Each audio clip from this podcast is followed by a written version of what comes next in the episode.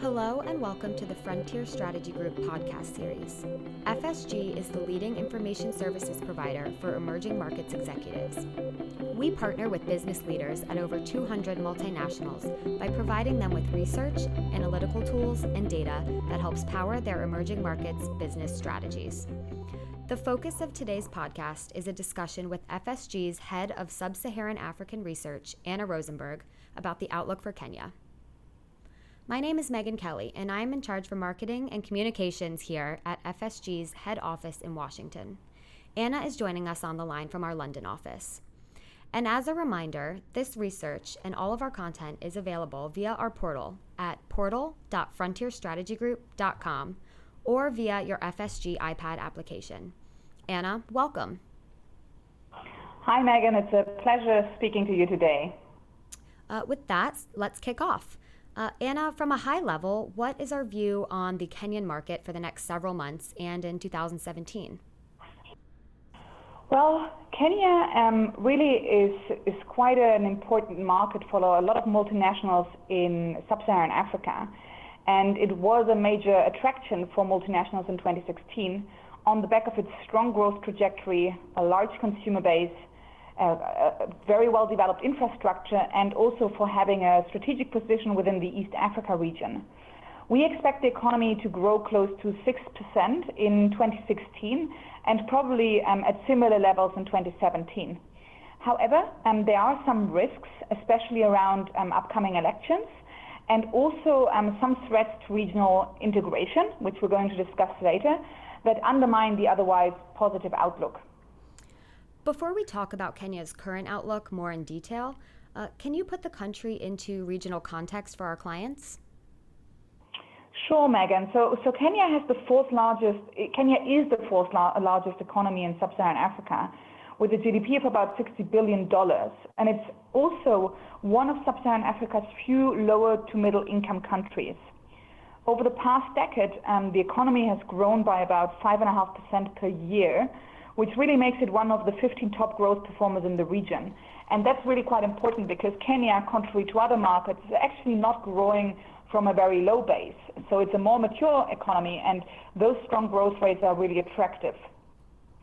Um, growth has been uneven, of course, um, because of some internal and external shocks, like past election-related violence and things like that. It's been much less volatile compared to other markets in the region. The, the country benefits overall from political stability, a strong talent pool, relatively good infrastructure, as I mentioned before, and as I also mentioned, an entry point into East Africa. And that is very important because that's one of Kenya's largest attractions. Many multinationals have entered the market recently, especially with a keen interest of expanding into the wider East Africa region, because that way you are looking at a combined market of about 180 million consumers and that, of course, suddenly makes Kenya and East Africa comparable to the other giant in the region, Nigeria. So, what's driving Kenya's positive environment? So, the growth trajectory is primarily driven by a rapidly urbanizing and growing population. That's very important. Increasing disposable income of that population, infrastructure investments, and high levels of government spending, and also um, growing trade with the region.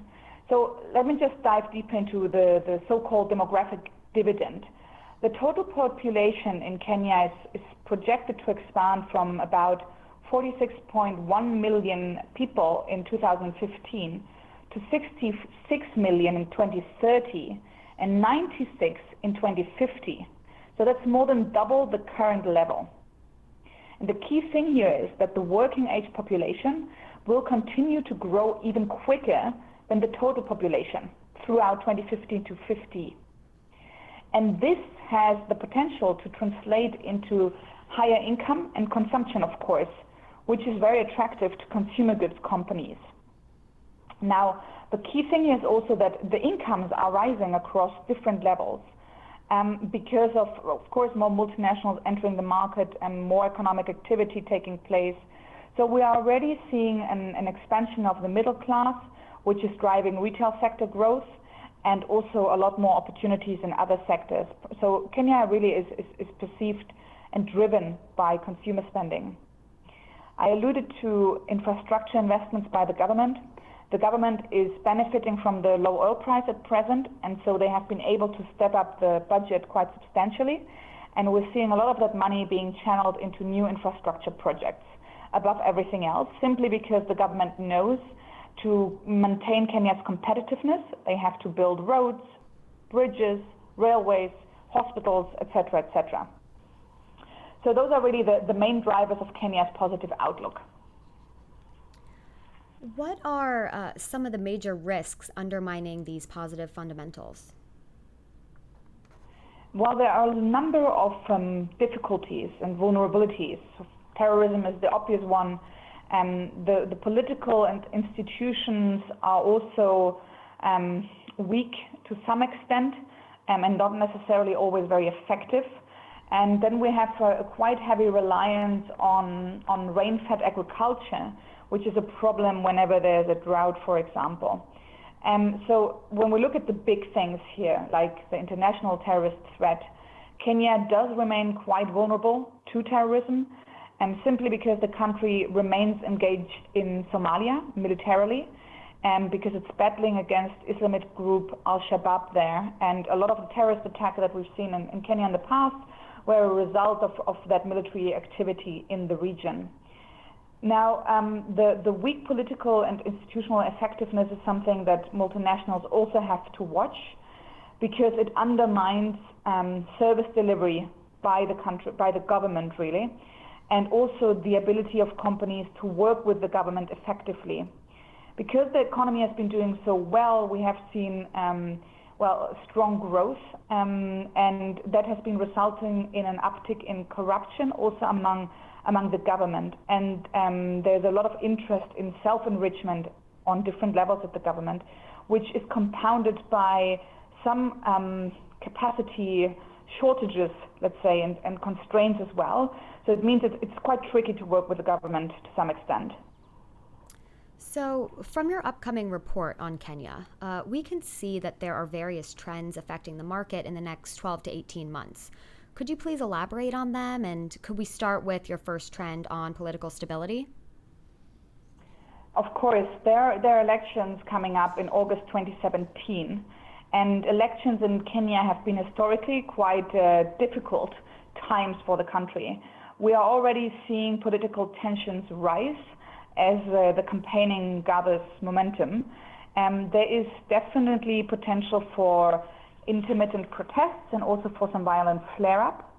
Um, we think at present that mass election-related violence, like we saw in 2007, 2008, um, is relatively unlikely at the moment. However, things could change quickly. Um, the, the, the reason for the existing tensions are an overall distrust in the electoral system. Um, so the majority of Kenyans distrust the, the current electoral system, especially the Electoral and Boundaries Commission. Um, so we saw a lot of protests early in the year, which were accompanied by a harsh police crackdown that led to five deaths. Um, and that really illustrates some of the risks. We've seen some reform since then amongst the electoral bodies, but there's still a lot of uncertainty. And that uncertainty goes along many different power struggles in the regions, um, in the counties, and uh, those could lead to more political protests moving forward. Um, also, the fact that the previous violence in 2007, 2008 did pretty much go unpunished um, has many Kenyans been extremely dissatisfied. We didn't see the ICC um, case against uh, Ruto and Uhuru Kenyatta, who were involved in the violence in 2007, go forward. So this means that there's a belief that Kenyan politicians can get away with whatever they want to. And that, of course, is a risk. So if, if there are political interests and they want to um, in, in, entice violence again, and then there could be the perception that they can do so easily. So there are a few underlying dynamics that multinationals need to watch. Indeed. Uh, this is an important development that our clients must watch because it could change the growth trajectory of Kenya. With that in mind, let's talk about um, your more positive second trend on improving business sector reforms? Yes, so despite um, the challenges that I alluded to earlier with the government and some of the corruption issues, we have seen Kenya um, following a much more positive pro-business stance. There have been a, uh, many new laws um, being released recently, such as new company and insolvency laws. The government is also actively promoting public-private partnerships between, um, well, uh, private organizations and government institutions. They're strengthening competition laws, and they're also improving um, the oversight of the banking sector. Um, there were quite a few problems recently with the banking sector, and so now that seems to have been strengthened, which is positive, um, because it protects, of course, multinationals. Um, multinationals in general should expect uh, modest improvement in pro-market policies in the next few years. Of course, progress is still going to remain slower, um, simply because the overall political and institutional effectiveness is still weak, as I mentioned earlier on. And uh, corruption is something that multinationals still have to follow closely. In recent months, there have been major scandals, and many businesses claim that demand for bribes are increasing ahead of the August 2017 general elections as parties seek uh, campaign funding. So, what does this mean for business? So, on the one hand, it means that companies will benefit from some business reforms, um, for example, from the stabilized financial sector. Um, but of course, multinationals will also face rising threats from corruption, um, which is a which is a big deal, and uh, it's probably very important right now to have strategies in place to mitigate that risk amongst uh, amongst local representatives and distribution partners as well. An intriguing trend that you highlight in the report is that regional integration is slowing in East Africa, and Kenya stands to lose. Could you elaborate on that? Sure. So regional integration among uh, members of the East African community, and that's uh, Kenya, Uganda, Rwanda, and Tanzania, and Burundi as well. Um, the, the, regional integration among them has hit a stumbling block in 2016 because the EAC members are not agreeing on an important trade agreement with the European Union. And if that trade agreement that is supposed to be signed in October isn't signed, import tariffs on EU goods and services will remain in place, um, while Kenya's export sector will face higher tariffs when exporting to the EU. That's because um, that's really only because important because um, countries in the region have misaligned incentives Tanzania and Uganda are withdrawing their support to sign the trade deal because for them it doesn't necessarily add a lot of value. But Kenya is likely to be hit hardest because it doesn't benefit any longer from preferential duty-free access because it achieved middle income status in 2014. So while the poorer EAC partners are going to continue to benefit from duty-free access well into the future, Kenya wouldn't. And that, of course, undermines uh, or basically highlights that there's different incentives here at play right now. And um, it's not only the trade deal uh, or the non-signing of the trade deal that it could slow regional integration, but we've also seen um, some infrastructure projects slow down um, as Kenya has been keen to build an oil pipeline with, Uganda. Uganda started to um, focus instead on working with Tanzania, citing a lower terrorism threat. And there's also some similar back, backlash has been with Ethiopia. So overall, trade is a big deal and infrastructure projects in the region. And um, we will have to wait and see, at least until October, to understand if, if this is really a major um, development that is going to affect doing business moving forward, or if this is more a short-term um, development at this point in time. In light of the view we've discussed today, what would you recommend clients to do in respect to their Kenya operations?